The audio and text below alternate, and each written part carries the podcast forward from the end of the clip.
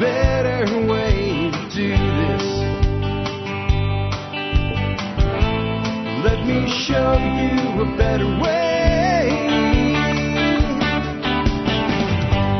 You don't have to be another face in the crowd. And we are live. Welcome, folks, to episode 3402 of the Survival Podcast. I think the uh, number in the title on the video setup is wrong. I'll fix that later in case anybody's actually emotionally traumatized over the number not matching.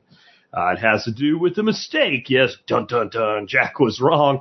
Uh, last week I actually had scheduled this show to run on Thursday, forgetting that we had made changes and expert councils on Thursday now. Uh, so it got deferred. So I changed the graphic, but I didn't change it everywhere.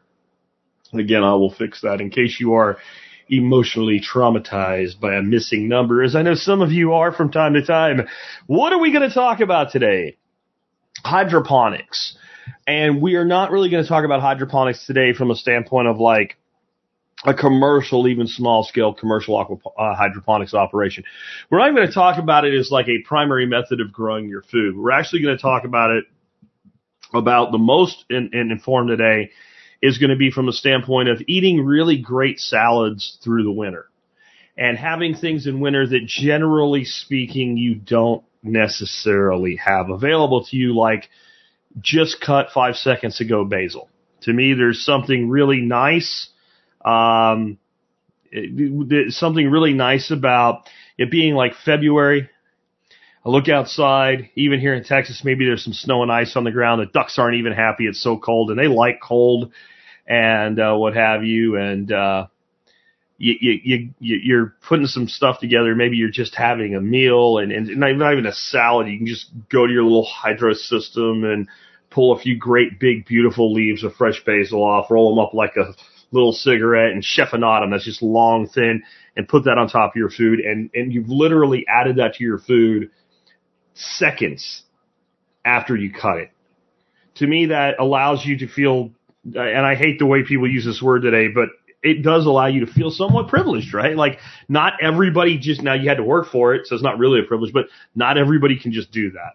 It's a way of making yourself uh, feel more in tune with nature at a time when we're in our winter darth.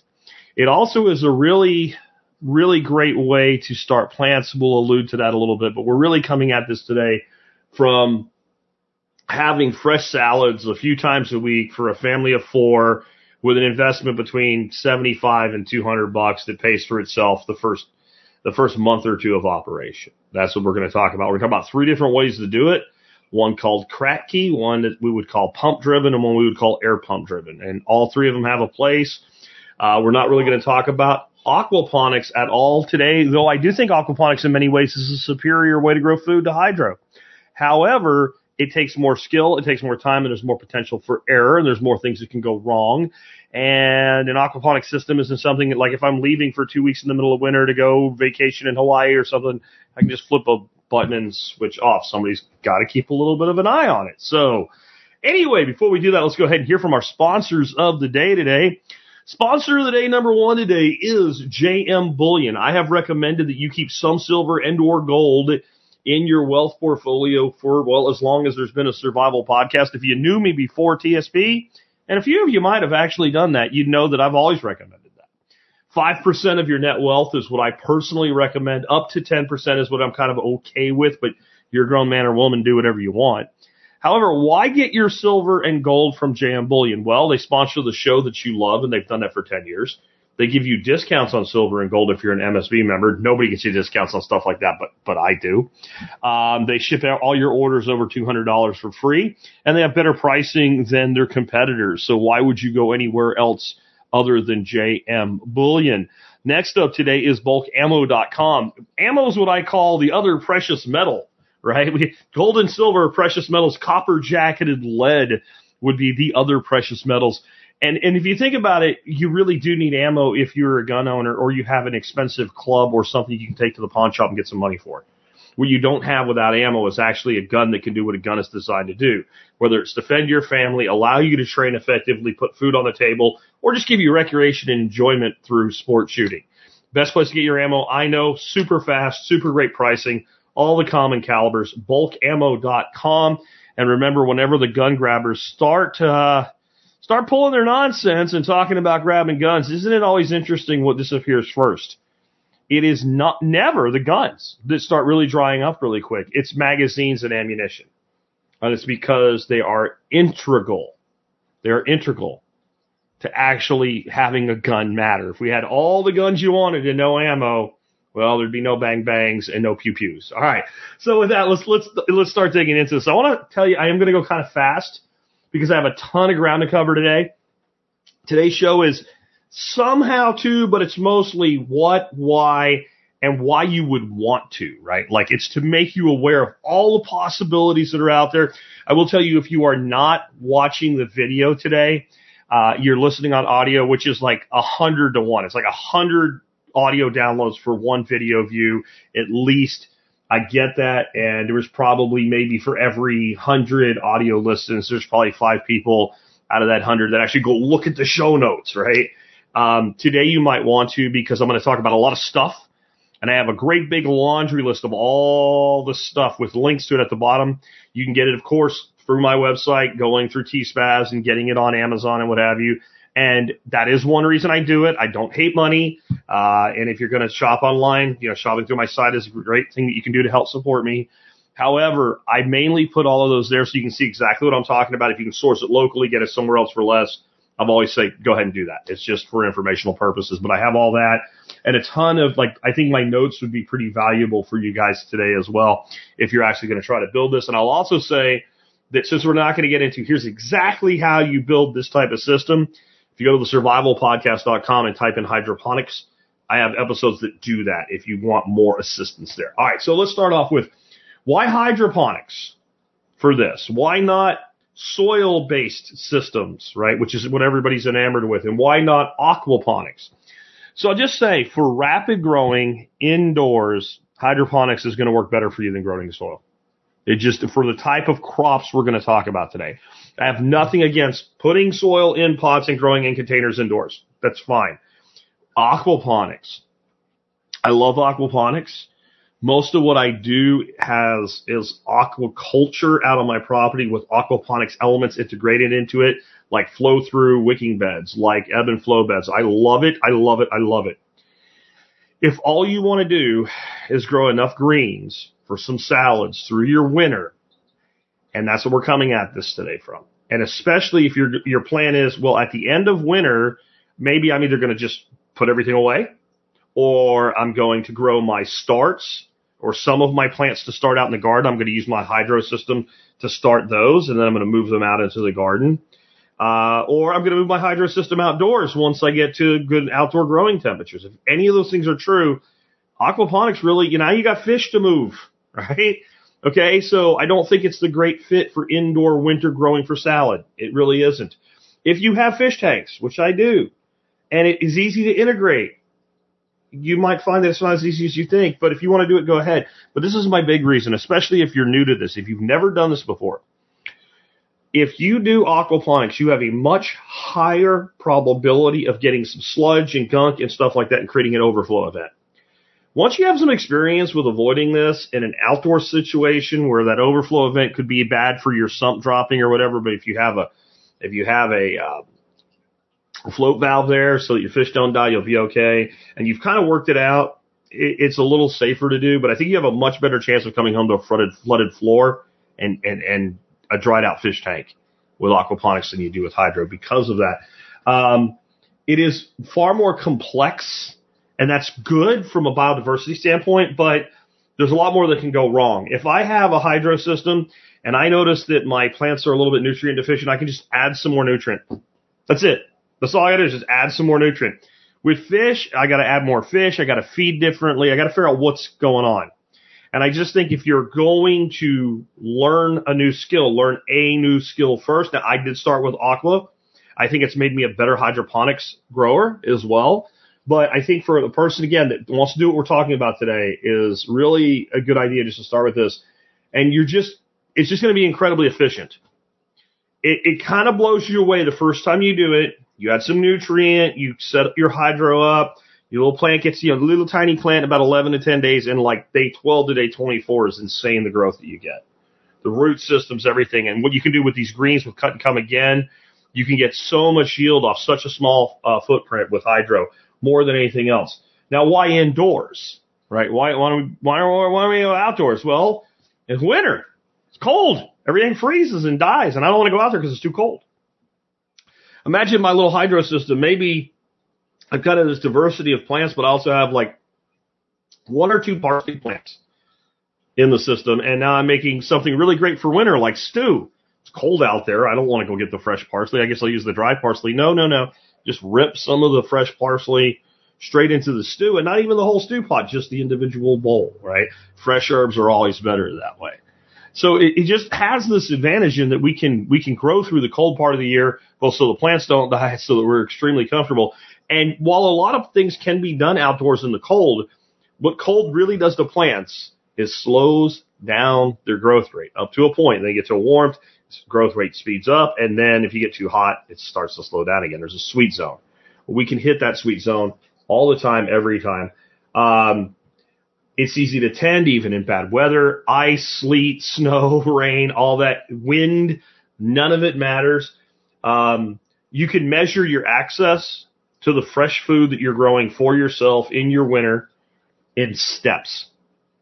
As in, how many steps is it from your kitchen to where your system is? That's how far away. It's in steps, feet and inches. Almost zero pest or disease concerns. I've heard from people that say they have had disease issues with hydroponic growing systems indoors. I've never seen it. I've never had any disease pressure on an indoor hydro system ever. And I mean ever.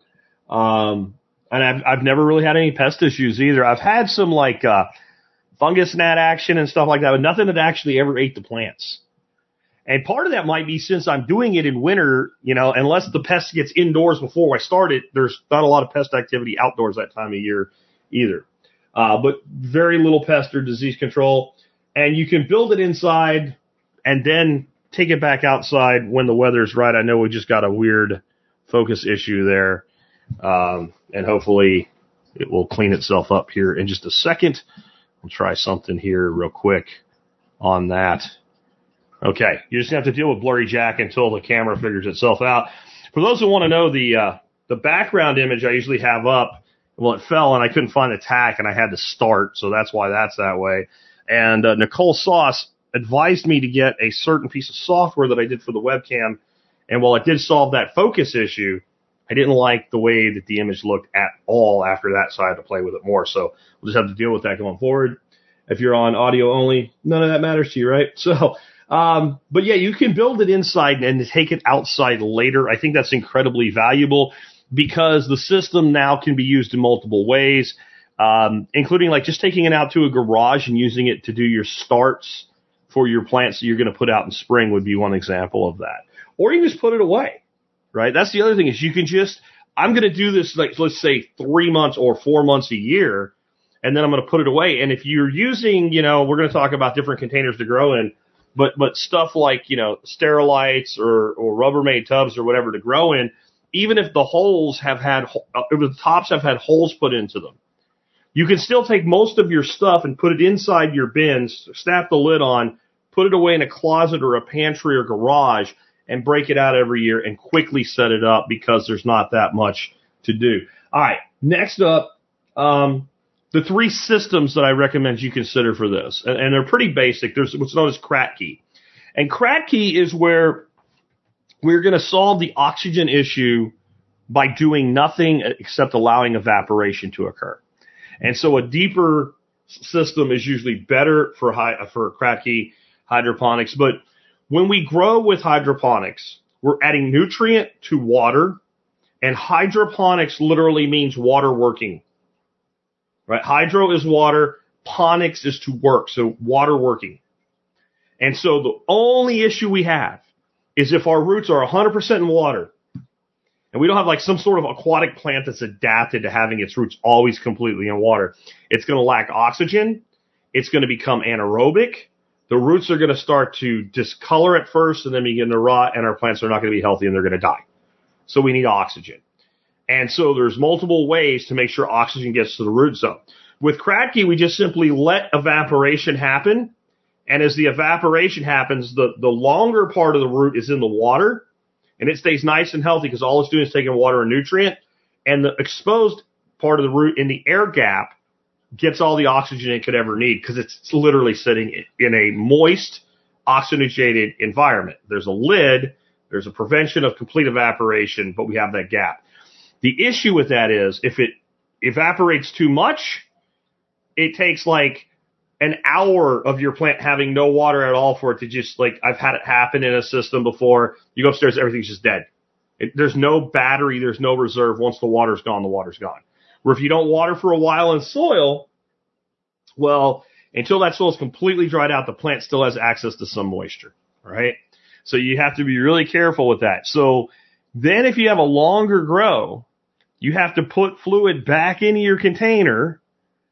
And uh, no, it is not. I'll mark that one for later, but I'll probably answer it for you. Uh, somebody's asking if Kratky's the same as DWC, which is deep water culture. No. Deep water culture involves moving the water in some way for oxygen. We'll get to that here in just a second. Um, but let's just leave it there because I'm going to go back to advantages and disadvantages anyway. Next up is pump driven. Pump driven is exactly what it sounds like. We have our grow tubs, and somewhere in the system we have a sump. And all a sump is is the lowest point that we hold water in our system, some sort of reserve reservoir tank. We put a submersible pump in there and we move water up through the system and gravity brings it back down to our sump. There's other ways to do it, but that's the most common. It's probably the only thing you would do in a system this small indoors. So that's pump driven as in a pump that sits in the water and moves water. We're generally going to put that on a timer. There's no need for that pump to run nonstop 24-7. It's a waste of energy. There's plenty of oxygen that can be gotten in there. And then we have what are called air pump enabled systems. I don't know if that's the technical term. It's what I call them. And that's where we take something like this right here, which is a standard aquarium air pump. If you are an aquarist, so you keep fish, or you are into hydroponics or into aquaponics or anything like that, and you want the best consumer grade pumps you can buy, Eheim. Right there's the name E H E I M. Uh, these are made in Germany. This is an Eheim 200. Uh, most of my systems actually that have Eheims in them run on Eheim 400s.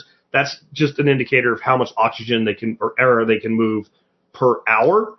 Um, these all come with a dual output and they have individual controls. So one of these pumps, including a 200, could run two reservoirs for you.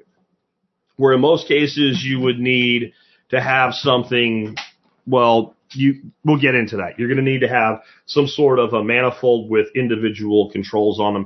And even that pump, if you wanted that pump to run like four tanks, and it probably could, you would need the same thing. So that's air pump driven. So all that means is we're pumping air into the water. And by pumping air into the water, we're keeping enough oxygen in there. I will also tell you that those things are really low draw. The easy button is just turn them on, leave them on, let them run continuous. That's fine. But you could certainly put one of those pumps on like 15 on, 45 off with a mechanical timer. And it would be plenty of oxygen for your plants. They're not going to go, and you could watch them, and if they start to dis- the roots discolor a little bit or something like that, you know, tick down another uh, button on your timer and go to 30 minutes every hour or whatever. 15 minutes every 30 minutes would be the same effect, except more often. One thing you need to know about air pumps that's really important uh, if you don't have a backflow preventer in them, and I prefer not to do that because I know that it, re- I don't care what anybody says about their backflow valves. It reduces the capacity of, of air into the system. They run less air in. There's back pressure on the pump. You get less performance. All I do is I always locate my pump higher than my stones. So somewhere above, and then these come down in. And what that does is when this pump kicks off because it's on a timer or because you have a power outage, you don't get water flowing back in and through your pump and creating a siphon and making a giant mess. So make sure if you're using an air pump driven system, you are aware of that. So again, Kratky pump driven and air pump driven. Kratky advantages. Kratky again, we just have a container. We have a lid on top of said container. We have some way to put the plants into the top of said container. We usually just drill a hole in it. We set the net cup or whatever we're using in there with our media and our seed and our plant starts to grow and our roots grow down into our system. And as water evaporates, the air gap provides the oxygen the plant needs. It works really, really, really good. There's nothing to break. There's no energy inputs except since we're growing indoors, you're probably going to use artificial lighting. So you put lights on a timer. There's no other mechanical devices. There's no other energy draw. That means there's nothing to break or fail. Um, it works really good. It was developed by a Dr. Kratky out of the University of Hawaii or University of Honolulu, one or the other. I don't remember now. And he developed it specifically for outdoor and greenhouse use in places with no electricity. So that they could do hydro in the tropics in the third world and what have you. And it kind of like was like, if this works, then this will give access to this technology to people that right now don't think they have access to it. But then it worked so good it became its own thing. Okay. Um, it also can have a float valve controlled reservoir, which is really nice because what you need to do with Kratky is as that water evaporates and the level goes down, you need to pick a level that it can't go past. And it's okay if it goes past that level a little bit and then comes back up. But it, but you don't ever want to fill it all the way back up because what will happen is all these hair roots that form. If you when you look at a Kratky grown plant, you'll see very conventional looking hydroponic roots deep down in the water. And above it, you'll see this really fine mesh net of roots. It's a total different root form. And you, if you take and you cover those roots back up, they'll die. They've, they've, they've developed in a different, they developed in that air gapped environment. So if a little water gets on them, maybe it comes up, let's say that you go down four inches and you want to maintain a three inch gap and you go back up to three, so one inch up, they'll be fine.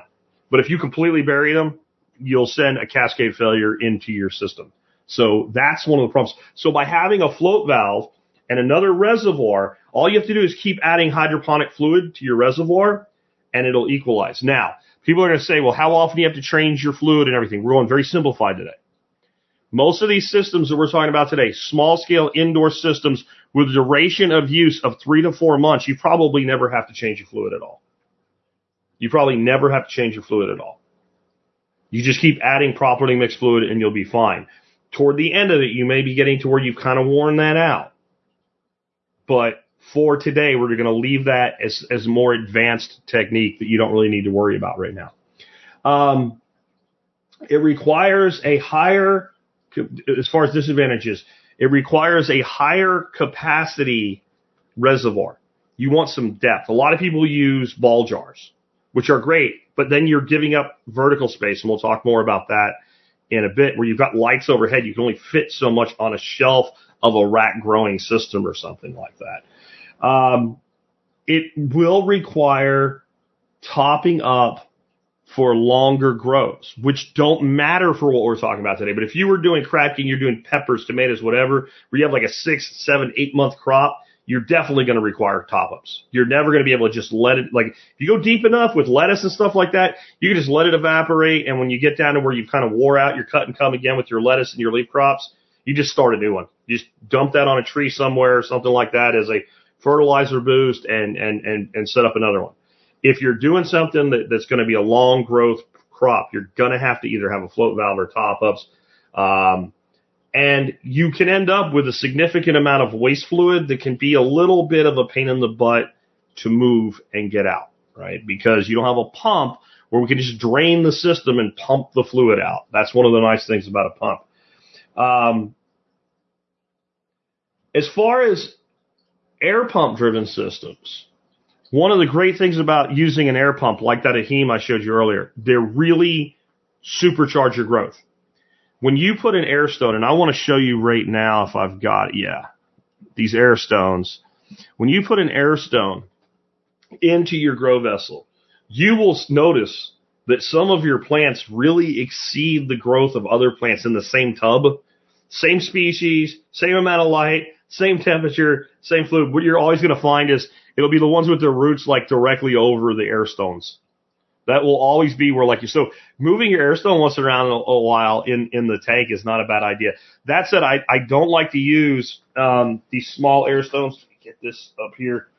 This is typically what we use in the aquarium pet trade, and like um, air like air pump driven filters, uh, sponge filters and things like that. These little bitty ones. I like to use in a hydro system. These long, they're 12 inch long. They spread that air column out. And if you have a large tub, it is not overkill to put two of those in a single tub. And so the beauty of them is they use an off the shelf aquarium pump that you can buy at PetSmart or Petco or Amazon or what have you. And I have links again to all this stuff in today's show notes. Um, they're less prone to leaks and stuff like that because we're not moving water. We're only moving air. And because we're only moving air, um, we're in a really great position from a from a fluid safety standpoint, not having overflows, clogs, etc. So as long as we keep the air pump higher than the than the stones in the system, we're never going to get a backflow siphon running where we start to siphon the water out. And we so because we're pushing air into the system versus moving water around, we don't need bulkheads, we don't need uniseals, we don't need a lot of plumbing. Basically, we have Kratky with an air pump so that we can just keep it topped up. And we can do that with a float valve. We can do that manually, but we don't have to worry that we've overfilled unless we actually overfill when we're replacing fluid. That, that's a huge advantage. Um, they're generally less expensive to build because while the pump is a price, you have to buy it. There's a cost to it. For every water pump, there's a cost. Plus then you have pipes, then you have bulkheads or uniseals, then you have fittings and anybody that's built anything with PVC, and when, when you talk big, big PVC, this is not true. I guess it's not as true anymore with half inch and one inch and stuff. But basically, pipe is cheap. PVC pipe is cheap. Elbow fittings, T's, that's where all the valves, all that's where the money is. So we eliminate that. Now, the other side of it is if we have a water pump, we can take one water pump and run dozens of beds. But a small scale indoor system, one or two air pumps is probably all that you need. And they're always, if you do stuff with aquaponics and fish and stuff like that, it's good to have some extra of those run laying around anyway throughout the rest of the year. Um, it doesn't require a reservoir. We can just manually top them up. So if we're using a pump driven system, we're going to have to have a sump somewhere for that water to return to. So we, we need that extra component where if we're doing air pump driven systems and we're doing a rack system, the bottom of the rack, the one that's on the floor basically, can still do, be another grow space. Where with a pump driven system, we have to have enough elevation to allow the water to return to the sump. In an indoor system, we're not going below grade. So we're going to have to have a certain amount of shelf height just for our first tier of growth. And as I've built a lot of systems, I can tell you it's always more than you think to have the reservoir that you need in depth to handle the up and down flow. Because when you're doing a pump driven system in, in aquaponics, um, the issue that you come, come up against, um, is that your, your reservoir, let's say I had a 20 gallon reservoir. That sounds like a lot, but if it's really shallow, like it's a shallow 20 gallon tub, like a concrete mixing, mixing tub, it takes very little water out of there before my pump starts sucking air. But if it was 20 gallons in a cylinder, like a small trash can, well, that's got a lot of bat water battery. They can like it's now it's cycling on, the level drops, and then when it turns off, the level comes back up. And as water gets used, it slowly moves down. So I need depth in my sump, and somewhere in the neighborhood of two feet. So that puts my first tier in a pump driven system at at least two foot six at the bottom to get a good, reliable return. So if I'm doing air pump driven, all of that goes away. That's why I don't really recommend it for indoor systems unless you know why you're doing what you're doing. I'm going to show you a listener doing it toward the end today that knows exactly why he's doing what he's doing. And this is the, uh, Somo says, which is better. I'm explaining all of them because it depends on what you want to do and how much work you want to put in and how much you want to invest. Personally, I think the, the, the, the one you can't lose with is for indoor small scale systems just to grow salad is air pump driven because you can still do Kratky, but you have a fail safe, right? So I believe in doing my systems with Kratky elements. So I like to always start my systems when I'm starting my seeds with the water way up so it's on the media so it's wet so the damn seed will germinate. But then I like to let the, an air gap form even if I'm doing recirculating or whatever. I love having an air gap in there. So air pumps eliminate all the problems I just gave you, and uh, they just tend to work better. Uh, let me see. Now, what are the advantages of a pump driven system? Because there are some. Like I said, which is better? It depends. Number one, whatever you set your overflow level with, every time that pump kicks on, it brings the level back up there. So as long as I keep my sump with enough fluid in it, I don't have to worry about the levels in my other tanks. That's, that is an advantage, right? Like every advantage has a corresponding disadvantage, really. Um, it can and likely should use Kratky elements. Like I said, if I set my overflow, what I, what I'll tend to do is I'll set my overflow using like a half inch bulkhead, which is a penetrator that goes through your tank, screws on, and it keep, allows water to flow through a pipe, but not around the edges. So it keeps water in there unless you want to let it out. And then you'll set a stand up pipe to set your height. So a little piece of half inch pipe. If, if it's a four inch, you might set a three and a half inch pipe, leave a half inch of overflow, uh, head.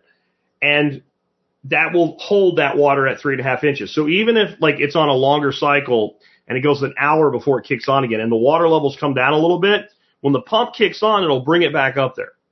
So I'll never have to worry about that. I do have to worry about overdriving and overflowing it, but we already did that. So we won't go through that again.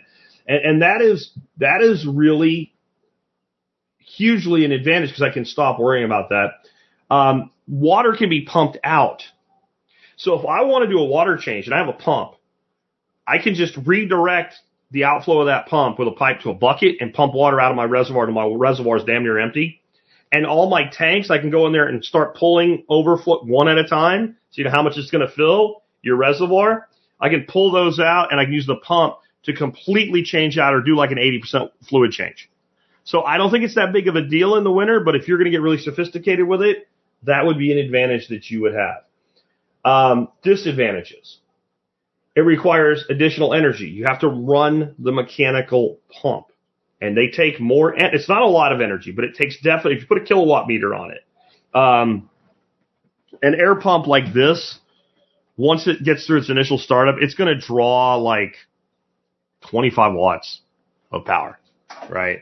Where something like a 550 um, submersible pump that I use is going to draw closer to like 80. So it's it's a 3x increase roughly in in energy usage. Um, again, it requires all of your grow media to be higher than the sump. That's a disadvantage. And when you start designing these things, you'll start to realize like the higher I have to go, the less space I have that I can stack in because your vertical space gets into issues with indoor growing because you have lights. So if your lights are taking up two inches of your vertical space and you had eight inches, you just went to six. So the lower we can hold the reservoir, the better, and we can only go so low. Uh, so eliminating the reservoir just takes that all away. Now let's kind of talk about one, two more things though. One of the things that's an advantage is the pump driven systems are highly automated. You put a timer in them and they pretty much run themselves. You basically check on them to harvest and to make sure your sump doesn't get too low. That's it. But the other negative is so much more parts. You need, again, elbows, straight fittings, tees, all that stuff adds up the cost. So more complex, more points of failure, more money. You can see why for this I like aquarium pump driven systems. Simple, easy. And if you don't want to spend a lot of money on these Eheims, uh, Tetra makes a pump called a whisper pump. They're very quiet. You would probably need one per grow bed, but they're about 10 bucks. So even four of them are going to run you 40 bucks, which is about the cost of one of the Eheims. So it might be a really good way to go. I don't run any of those in any of my aquatic systems anymore, uh, but they're they're good for what what they are, and so you can grow in time. Yeah. All right. Now, what are the functions of this system? Why would we do this? And, and number one is fresh food on demand. Just as I said in the beginning, the fact that you can in February, March, January go into your closet upstairs, your spare room, your garage, wherever it is you're doing this, with a pair of scissors and a bowl, and come back and have a fresh green salad and some herbs to put on your, your main dish is huge. The fact that you know, you fresh chives, fresh green onions, fresh garlic scapes, whatever, just on a, you know, it's, it's cold out. You make some soup. How about the classic 1980s kid get out of school winter lunch? We all know what it was, right? We all know what it was. What was it? Cream and tomato soup. So you take the Campbell's, the shitty Campbell's tomato soup, you make it with cream or milk instead of water, and you make a grilled cheese sandwich, and you dip it in the soup. Throw some fresh basil on that sucker. It's a whole new level, right? Or make really good tomato soup, right, with that fresh basil. It, it, it, it's pretty amazing to be able to do that. And if we throw a little microgreen growing in with it, you know, we make a burger and we can throw like some microgreen radish and microgreen uh, black oil sunflower sprouts on it, an, another level altogether. Next is to start plants for your spring and fall gardens. I think this is incredibly useful. So you could be setting it up right now. And if you're in like a southern climate like me, like you have plenty of time right now still. It's a little late, but you could start like cauliflower, broccoli and stuff like that in that, move it outdoors and then start growing your, your winter veg. So that's another way. Definitely, if you do this, I'm going to tell you that you're going to do the math at the end of the season and you're going to start at least some of the plants for your garden, assuming you have a garden in this system because it will make no sense for you not to once it's already set up and ready to go. Tomatoes and peppers in particularly do really well as transplants out of these systems. The only thing I'll tell you is to cut all but a few of the little ribs out of your net cups, like a pair of snips or something like that, so that when you pull the roots out of your plants to transplant them into soil, you're not ripping all the roots off. That's that's about it uh, there. And again, it can be literally scaled to any size. So like this is also a learning project. So let's say you're new to this, so you can go invest hundred bucks, two hundred bucks. If you do what what I teach, you're going to get way more than that if you've ever priced organically grown greens. They're one of the most expensive things by the pound you can grow. It will pay for itself. And then you can decide, do you want to scale up and do a broader scale version of hydro and or aquaponics? You'll develop the skill set. So those are the primary reasons that I'm bringing it to you. What do I recommend growing? Now, whatever the hell you want. Like, I grow some really cool shit. Like, I grow um, wasabi arugula, which is a variety of arugula, and it's like super pungent, and it literally tastes like wasabi. That that's an example. I grow a lot of like Asian greens and stuff like that. Uh, I grow, uh, can't think of it now. It's like a red mustard like green, uh, Katsuma or something like that. I grow just a ton of stuff. But here's kind of like, you could do worse than a really simple system with three or four or five grow beds, again, about this size. So each one of these, and we'll talk more about this toward the end, six plants each easily can grow in something like this. And do something as follows. Uh, one to two varieties of leaf lettuce. I always do that. That's always kind of the core of my stuff. And I always do like a red to purple colored lettuce and a green lettuce because that gives contrast and color in a salad and it just looks nicer. Uh, and additionally, I do a variety of romaine lettuce and I never grow full size romaine in a hydro system. I let them get up, you know, to like baby romaine size. They're perfect. And that gives another texture mixed into a salad. Arugula is my favorite thing to grow in hydroponics. You, if you can't grow arugula, you're doing something really, really, really, really, really, really, really wrong. I mean, you're just really doing something bad wrong if you can't grow arugula in hydroponics. It grows incredibly fast, um, generally ready for harvest 16 to 18 days, and you almost have to harvest it heavily into the when you get into like mid 20s of days, or it will grow too fast and grow too much. It's it's insane how well arugula does, and it gives a nice sharp bite to contrast with everything else in the salad. And I've also heard from people they don't really like arugula because of that sharp nutty bite. You know, try wilting arugula as a substitute for spinach into things like uh, if you're a pasta eater. I'm really not, but if you are, like wilted arugula in a pasta is great. As soon as we wilt it, a lot of that sharpness comes down. It's delicious in soups as well. So a lot of times with arugula, what I'll do is like steaming hot bowl of soup. I just throw a handful of leaves in at the end and mix that in. Gives that contrast. A little bit of bite, but nowhere near as much. Spinach, absolutely one of the best hydroponics crops, especially indoors. You will find a lot of times spinach will not like to germinate well for you in a hydro system. I don't know if just the evaporation off the media, it's too cold or what. I also have had a lot of problems in my climate anyway with spinach germinating no matter when I plant it. So I came up with a solution. This will work on any seed that's not germinating well for you, including if like a couple, like last year I got a batch of uh, Cubanelle peppers seeds from Baker Creek. They did not germinate at, not Baker Creek. It was, um, oh, I can't think of them now. They're actually an MSB supporter, uh, MV seed. It's not MV seed because we don't have them. It's the other people that we have. Anyway, I got a, a package of Cubanelles and they did not germinate worth a crap. And I did this and I got 100% germination rate. You take two or three layers of paper towel, fold them up to where they'll fit inside like a quart Ziploc bag, wet it, squeeze it out so it's damp, not soaking wet, lay your seeds on it, fold the towel over, put it in the Ziploc bag, zip the bag up, and put it somewhere warm. Doesn't need light because all you're looking for is a little root nodule to stick out. My favorite place to put it is on top of our cable box for our TV because it's warm there. And it's also sitting by the, so I'm going to walk by and see it so I don't forget about it.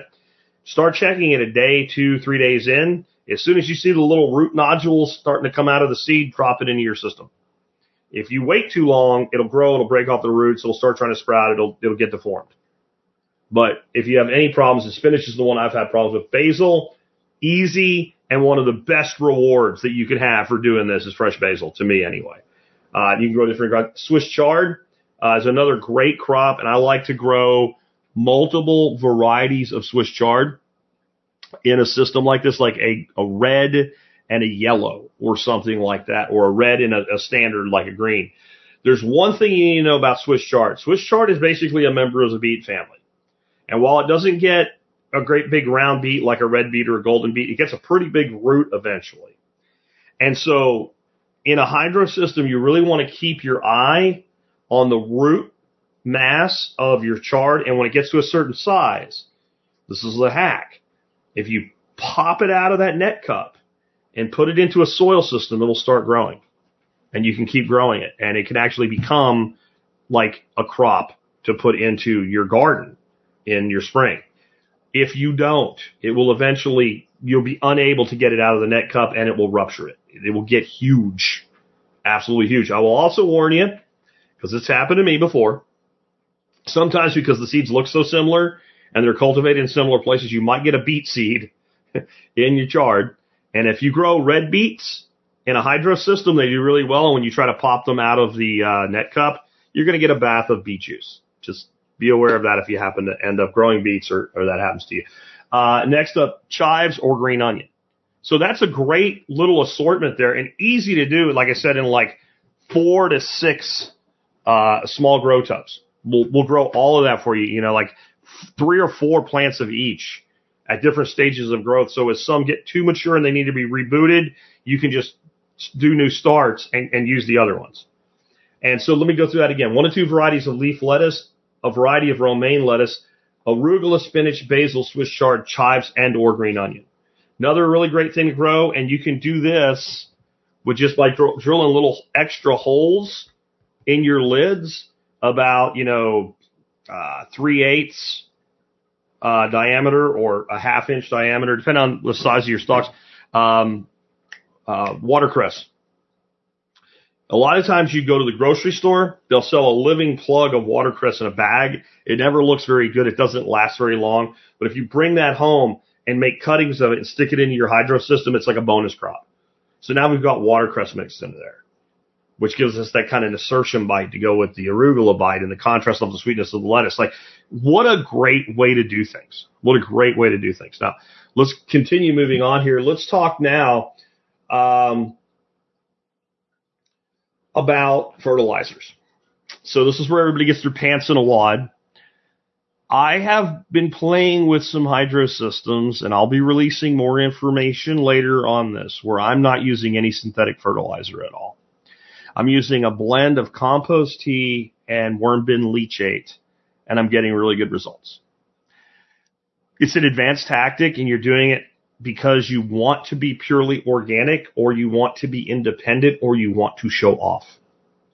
the amount of fertilizer that these systems use to build something that grows indoors, I behoove you, start with the easy button. Start with the easy button. Start with the freaking easy button. And the easy button is going to be a synthetic fertilizer like Master Blend.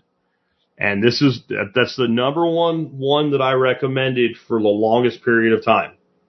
And I'm going to tell you why I have a different recommendation after doing this now for about six years. I've been doing hydro. I've been doing aquaponics for like 10.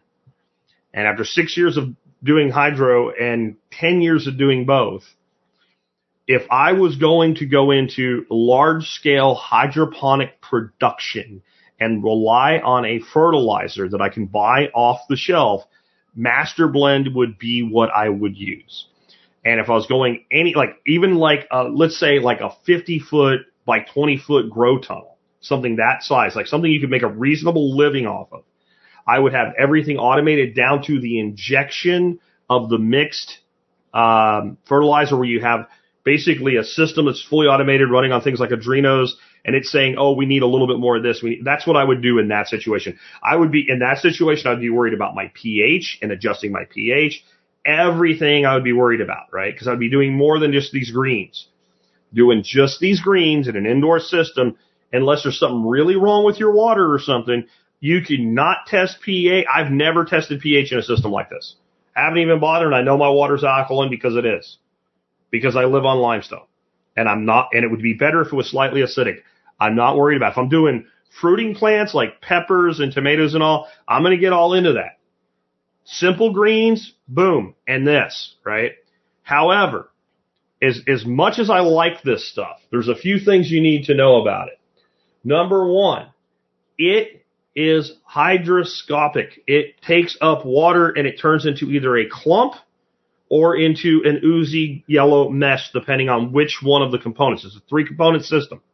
And so as soon as I, if I use this stuff now, as soon as I get it, I put it into a, um, a ball jar and I seal it tightly and I keep it indoors, temperature controlled in my pantry. Because even in the ball jar out of my shop, it turned into a brick. If you leave an open bag of the primary nutrient, the 41838 stuff, it will turn into a yellow oozy goop. So it has to be sealed.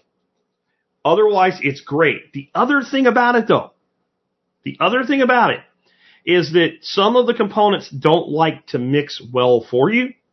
And there's all different ways people say to premix it. Whenever I use it, I'm using it in a larger system with a pump that's constantly agitating the water. Sooner or later, it takes care of itself. Indoor systems, I highly recommend. And this is what I would use, especially getting started out of the gate for an indoor system. General Hydroponics FloraGrow.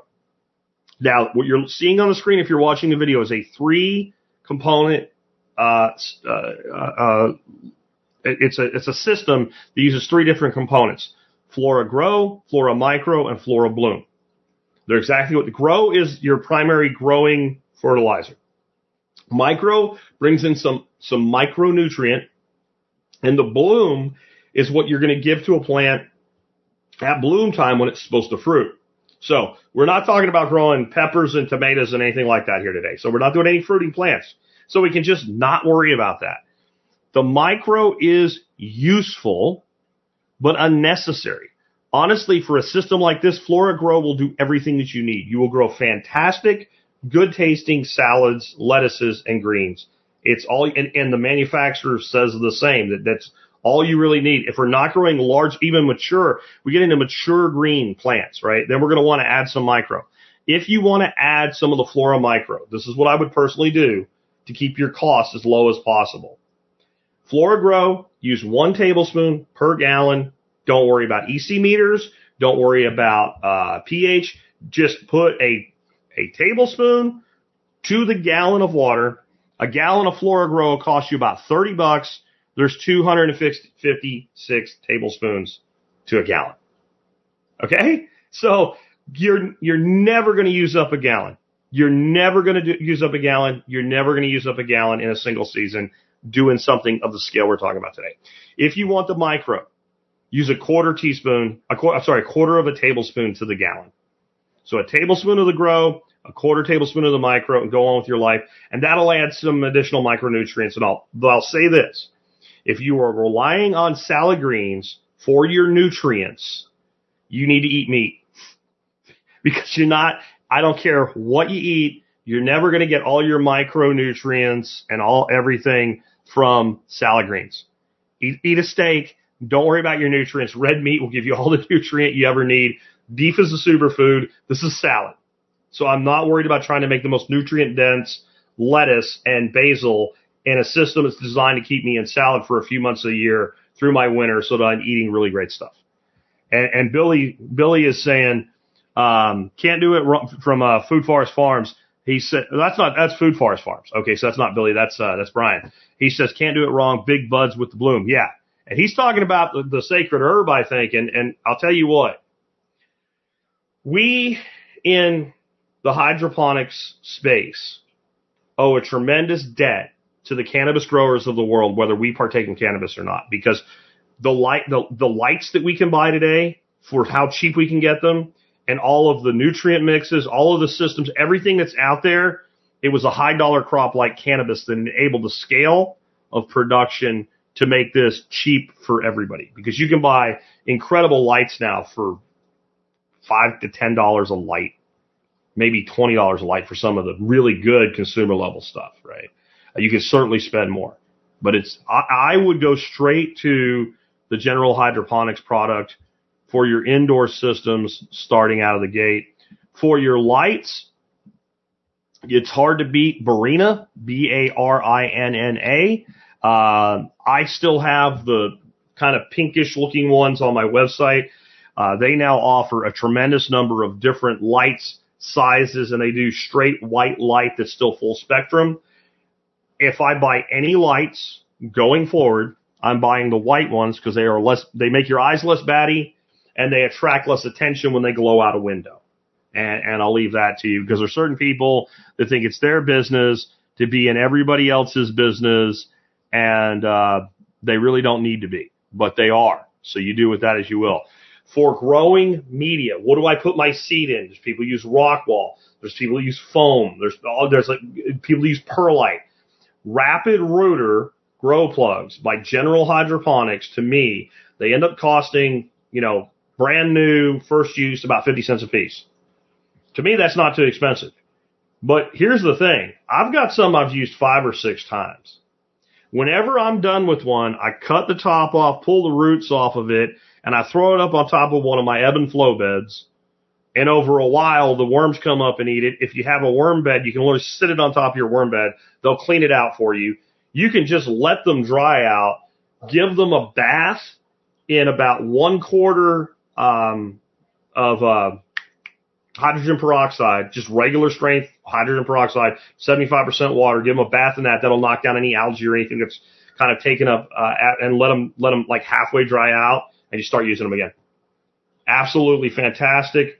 Very, very, very simple and very effective. Let me show you if you're watching the video. These are tomato plants that were grown in a Kratky style system. Uh, they were grown to be put out in the garden.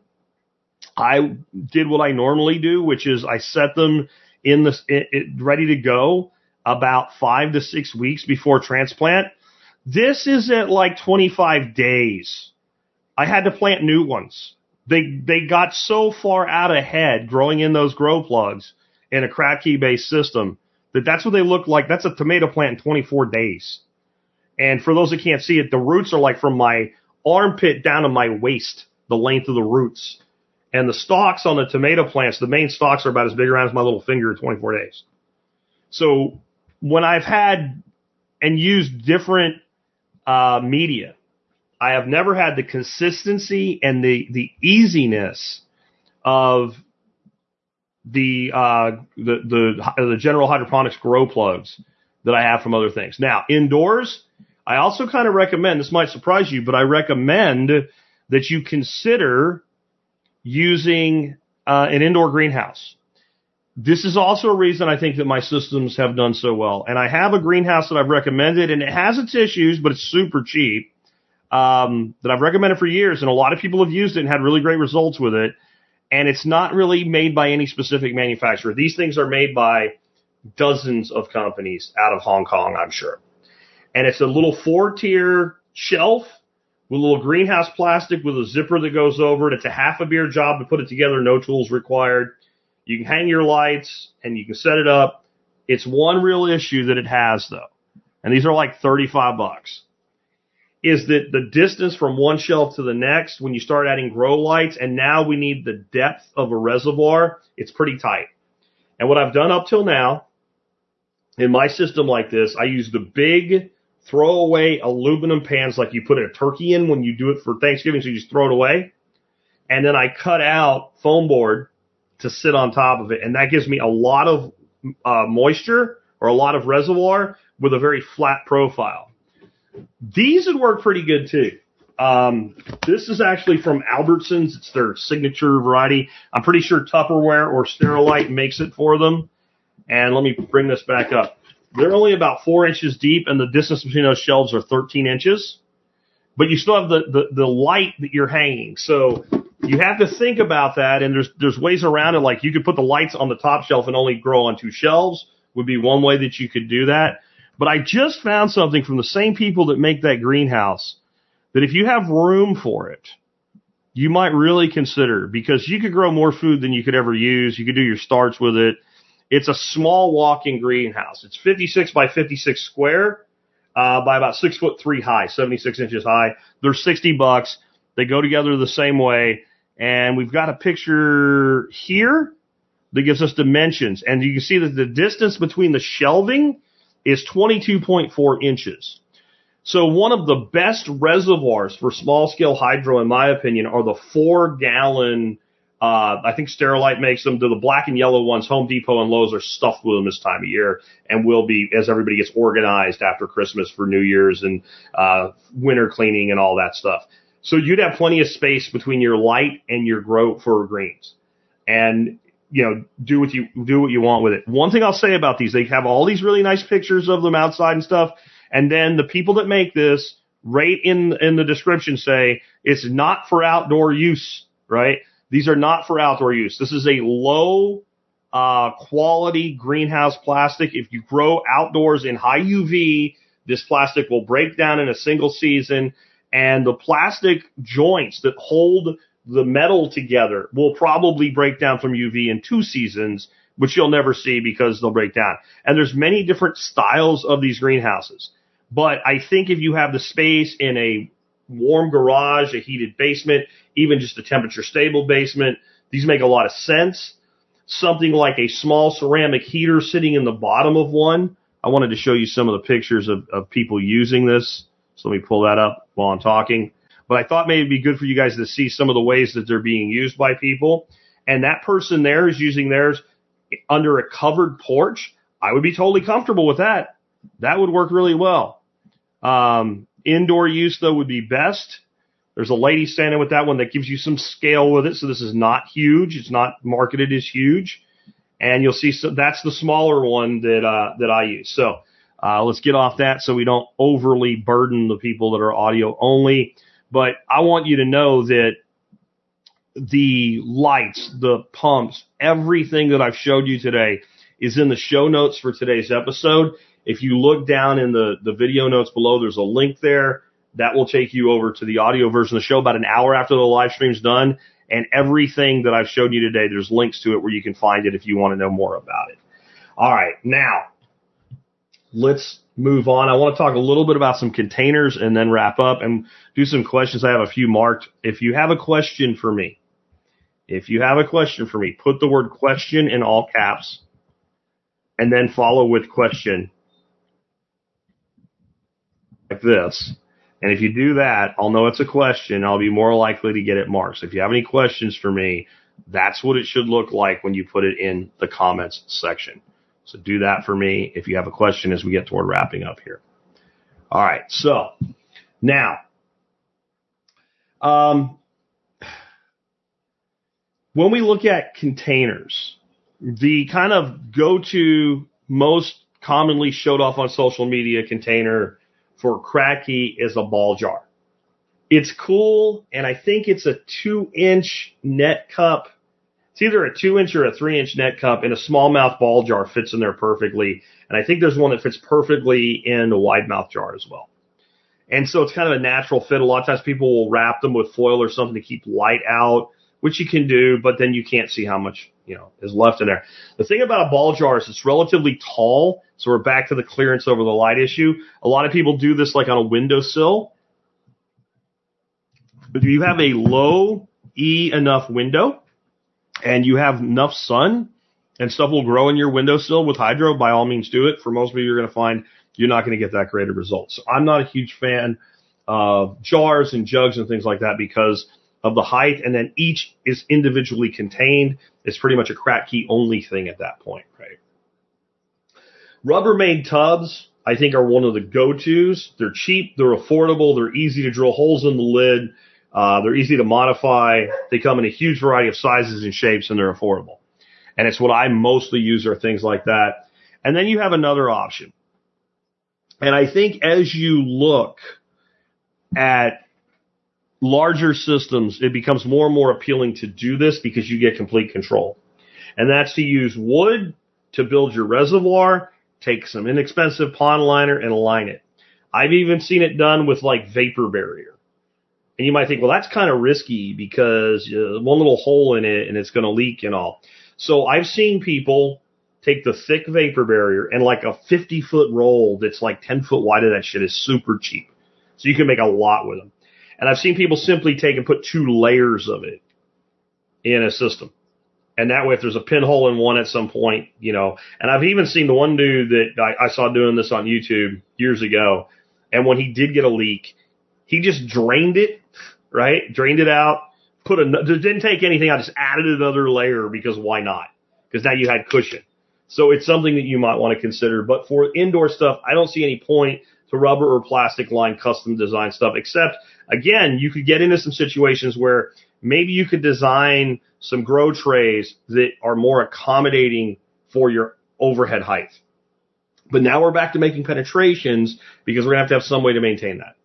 So Rubbermaid tubs, Sterilite tubs. Again, I think this is about, again, these are two and a half gallon uh, Sterilite tubs. Now, Rubbermaid does make one. The lid is slightly different. I have a link to it on Amazon so you can see it. The one I just showed you, they're available at Amazon. That low height and relatively large volume seems to be about one of the best things for your smaller shelf based systems. I, I just want to re reemphasize though, this is something anybody can do. There is nobody out there listening to me right now that can't do this. No one needs to go out of their way and kill themselves trying to make this overly complex. No one needs to invest in a bunch of expensive equipment. If after you get your feet wet, you want to do some things like uh, start worrying about adjusting pH and trying to optimize and getting yourself an EC meter and, and, and going to another level with it, God bless you. Go do it, go forth. But this is a great starting point. Like there's nothing, there's no tool, toolbox fallacy that you can come up with about the only thing you might need to buy other than the components themselves is a hole saw. Because cutting through material like this using like a razor knife or something just isn't worth it when you can buy a cheap hole saw kit for 15 bucks and you probably should have a hole saw kit anyway. And you don't need a great hole saw kit to drill holes in Rubbermaid containers. One piece of advice, I'll throw it here before we do some Q&A. When you're drilling a hole saw through something like thin Rubbermaid or the top of a, like a Rubbermaid tub or something like, especially the ones with the, uh, like the grid pattern in them where it can throw the teeth off and break chunks out, run it backwards. It'll take longer, but it'll make a cleaner cut for you running it backwards, uh, than running it forwards. I've also kind of run it forward at like half speed until I get a good groove in it and then flip the drill and then run it and, and do actually your drill through backwards. And you'll just get a cleaner edge to your net cup hole. And then remember, you want to go a little smaller than your net cup size so that it'll actually hold the net cup in place, uh, or what have you. But anybody can do it. You can set up a basic system for well under a hundred bucks. You can set up a pretty advanced system, like even with that like little walk-in greenhouse is sixty dollars. So you could easily set up a pretty nice system for a couple hundred bucks air pumps or, or, or mechanical pumps, everything. And there is, I, I can't see a way that over four months you can't produce a couple hundred dollars worth of uh, uh, garden greens in that period of time. So at that point, it's paid for, and everything that you get for, for from it beyond that is free. And uh, anyone can golf says don't go cheap on a pH meter; they crap out. Spend about 35 on one, and you'll avoid headaches. Yeah, I would agree. Um, again, I don't really test pH because I can tell you my pH is. It's 7.6 out of the faucet. And I can sit there and I can fight that all day long, or I can say, hey, arugula, lettuce, and all these other things grow great in it, so I don't need to worry about it. Uh, Ecomouse has the first question I'm going to hit here. It says, can your veg benefit from adding silica, silicate blast to a hydroponic system? I don't really know. Um, probably. I will tell you that biology, despite a lot of mythology, is incredibly important in a hydroponic system. There is this mythology that a hydroponic system is a sterile environment. I want you to think about how stupid this is.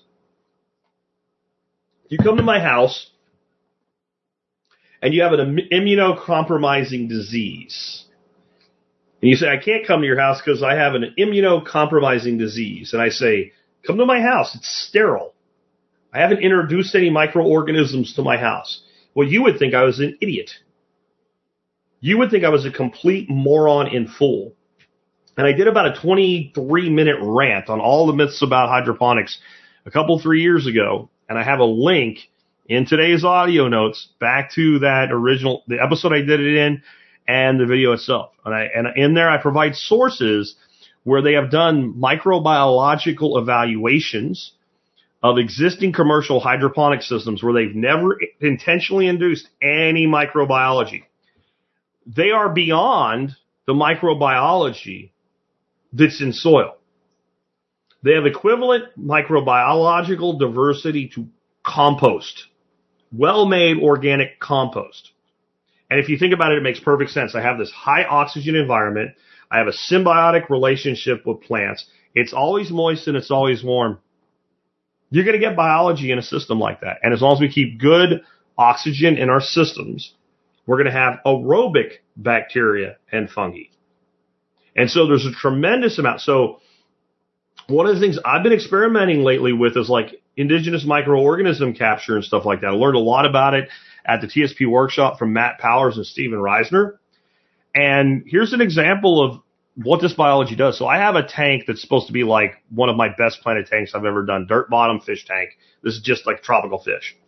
And when I built the dirt bottom, there was a CO2 buildup and I used a sand cap on the bottom of the substrate and a bloop happened and some of the soil got up into the water column and it's been giving me fits with algae. And what I really needed to do to fix it quickly was completely break it down and start over and I didn't want to do it. Well, I took some of the IMO, uh, liquid IMO that they made and I put a quarter cup of it into that tank and I'm looking at it right now and it's clearing all the excess algae out of it. So I would totally take something like lab, which is lacto, uh, lactobacillus, lacto acid bacteria, uh, that we make for Korean natural farming and add some of that to a hydro system. Not a lot, just a little bit. And I would totally take things like an IMO inoculum or other proactive, uh, beneficial colony forming bacteria or uh, mycorrhizal fungi and add it to a system. And I can tell you, um, flat out, 100% that, a myth that this stuff doesn't work. And, and I had that corrected for me long before I got into this because I believed it. And I got on the air and I said, you know, that they're sterile. And a guy emailed me, said it is not, and I can prove it. I said, do it. He said, here's a picture of some peas growing in my hydroponic system. And this is a conventional system. There's, I didn't do any organic additions whatsoever. Look at the roots. And the roots were covered in nitrogen fixing bacteria nodules. Now, a pea cannot fix nitrogen. Some people think, well, peas and beans fix. No, they don't. They don't fix nitrogen. They form a symbiotic relationship with specific bacteria that attach to their roots and the bacteria fix the nitrogen and both the plant and the bacteria obtain nitrogen from that along with other plants in the system when those roots die back and that nitrogen is released and the plants no longer have the symbiotic relation or the bacteria never have, no longer have a symbiotic relationship. So how can you have a sterile environment if you have nitrogen fixing bacteria on the roots of plants in the system? And the answer is you can't. So I think enhancing that biology. So any like another thing that I would have no qualms adding is make a little compost extract. And I'm talking like a half gallon of water and a handful of compost in a paint strainer bag and stick it in there and, and like you're making tea and mix it up with your hand and then dump a cup or two of that into your hydro system. I, I think that would have a tremendous boost on the performance and I will be trying it this year. Let's see what else I have for questions. Um, anyone can golf again asked, is Kratky the same as deep water culture? No. Deep water culture, we're the water some way. Deep water culture, we're either recirculating the water for oxygen or we're pumping oxygen into the water with an air pump. Kratky, we're only letting it drop. Zone 6 Eric, when pumping water into multiple trays at different shelf heights, do you plumb the pump outlet into each tray separately or does the top drain into the next below? It depends. And I know that a lot of times I say it depends so much that people can start to think it's just an out, a cop out, but it's not. So I have a system that's been hydro. It's been just simply irrigation of seed starts and cups with dirt. I've done multiple things with it on a stainless steel rack and I use a 32 gallon trash can as my reserve and I pump water in it and it has two trays that are serviced by that reservoir the water pumps and fills the one tray to overflow. That tray overflows to the second tray, and that tray drops back down into the reserve tank. It works because the way the system's designed. It's highly probable, though. Let's say that I had four trays. I would probably need two reservoirs, or I would need staggered time pumps because I'm going to take too much too much fluid out of the reservoir during the cycle of the system. So I want one system to be on for 15 minutes, off for 15 minutes. Then the next system on for 15 minutes and off 15 minutes for my hour would be one way that I would run a system like that. Each tier, do I have a single big grow bed or do I have multiple grow beds? The more places I create interconnections, the more points of failure so if I have four beds on one level and they're all like daisy chained together on the return and that's overflowing to another tier, I really have to think about what I'm doing. What I'm going to have to do to minimize potential errors is slow the flow just enough. So it, it all depends how I'm going to design that. And I think you're going to find that for every time the answer is, for every time the answer is, uh, A, there's going to be equal number of times the answer is B with a true it depends question. And this is really one of those. So it all has to do with how big is your reservoir, how tall is your reservoir, how high are the tiers in your system, how many individual grow beds are in there, and how did you design it. For most of you doing like an indoor system with like two tiers, you probably can get away with the first tier overflowing the second tier back to your reservoir but really think about it depending on what you're doing. Really think about it depending on what you're doing. And again, I am hugely a proponent in these indoor small scale systems using an air pump driven system and not plumbing anything. I want you to think about this. So let's say I have a shelf that has two grow shelves that I can grow in and I have this little Rubbermaid tub here. This is 12 bucks. Now I got to put a bulkhead in it. That's six bucks. I need a bulkhead for the other one to connect the two together. That's another six bucks. Now I have a pipe going from one to the next. And I should theoretically be able to fill this one and they should fill uniformly and overflow uniformly. So now I need water out of the, I need another bulkhead. That's another six bucks. How many points of failure are there for one tier now because I have two of these? What if I have three? What if I have four? What if I have six? Where all I need is enough air delivery. If there's two of these, one pump will easily do two of these. One pump will probably do four. You know, that's something you can always add a pump. So buy what you need, try it, and, and add to it if you feel that you need to. Um, so I really don't like first timer indoor using a flow return system unless you're doing it for a reason. I want to show you something right now. I kind of saved this to the end. And I do have a link to the people that make this. A listener sent this to me. This is one of these kits that I'm usually not a huge fan of. Okay. Um, they, it looks like PVC pipe, but it's designed as a kit. You have water flow in. Now, the one on Amazon that I have a link to, I'm going to actually pull that one up. This is, this is how they sell it. They basically have the rack is built out of PVC as well. I hate this. And I'll tell you why I hate this. Where do my lights go in this system? If I have enough ambient light, and I probably don't unless I make this an outdoor system, in which case this low end PVC is probably going to break down and become brittle in a season or two, then I have no place for my lights. But when this guy sent me this picture and I saw how well this was working for him, so that's on one of those baker's racks basically, and these are about 32 inches lo- wide, so that's probably a 36 inch baker's rack. And you can see how he's got it set. He's got a, looks like a Rubbermaid tub at the bottom there. It's actually an InstaView tub that he has there at the bottom. And you can see his growth is beautiful. And it, this system comes with everything. And what I mean by everything is that it, it, I didn't switch tabs again. Um, you tab. No. Okay, yeah, there we go. So if you look down at the bottom, there's this there's this tank. That's where his pump is. And then these are all interconnected and flowing. And they're going to run a very slow flow. And this system is set up by default. I think it says it runs five minutes or 10 minutes every hour. And that is all you need. And this is a NFT style system, which means it's basically just flowing across the roots. It's very well done. And I do not recommend that you build a system like this out of PVC pipe at all anymore. That I, I definitely recommend you buy something purpose built like this system.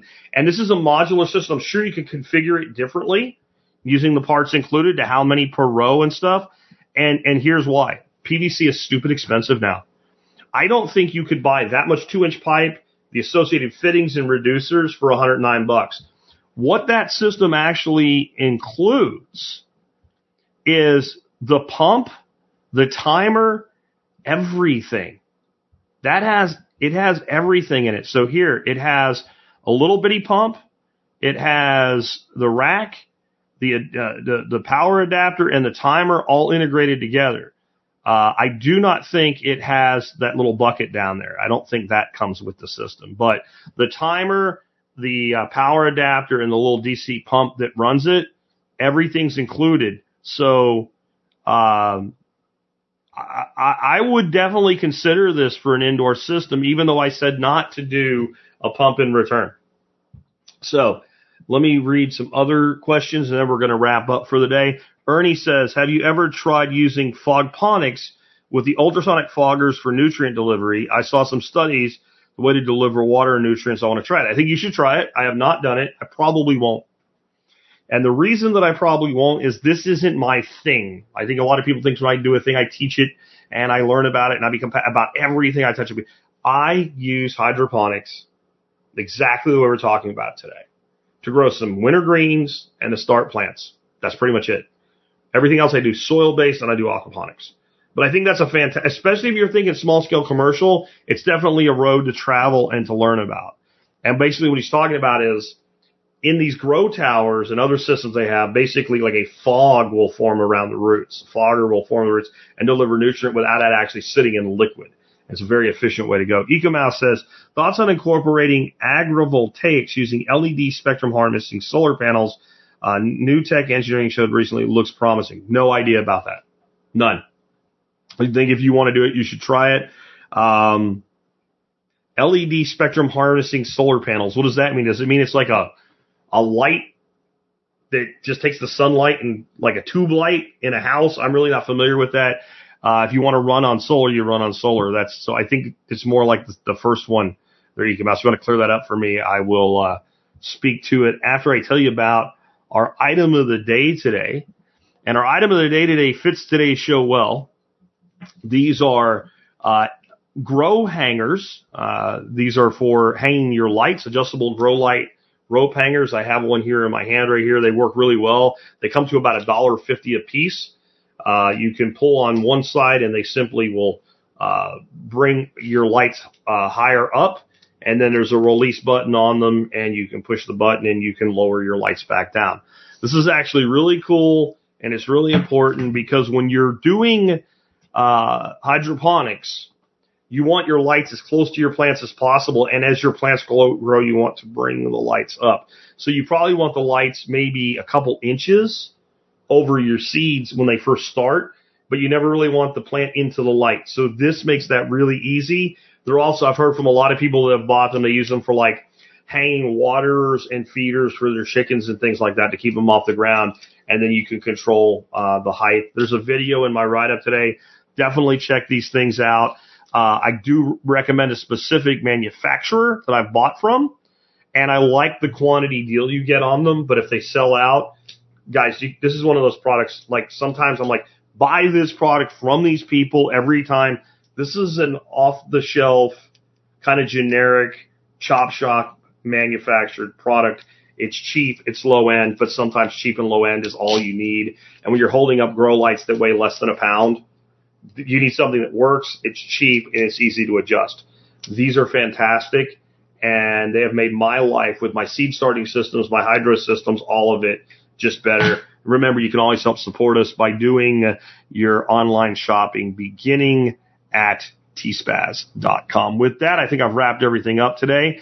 Uh, we are back to our regularly scheduled programming under the new schedule. Just as a reminder, Monday through Thursday are pretty typical. We have a Just Jack show on Mondays. Uh, Tuesdays, we also will tend to have a Just Jack show, though I think we're going to go to every other week doing two interviews.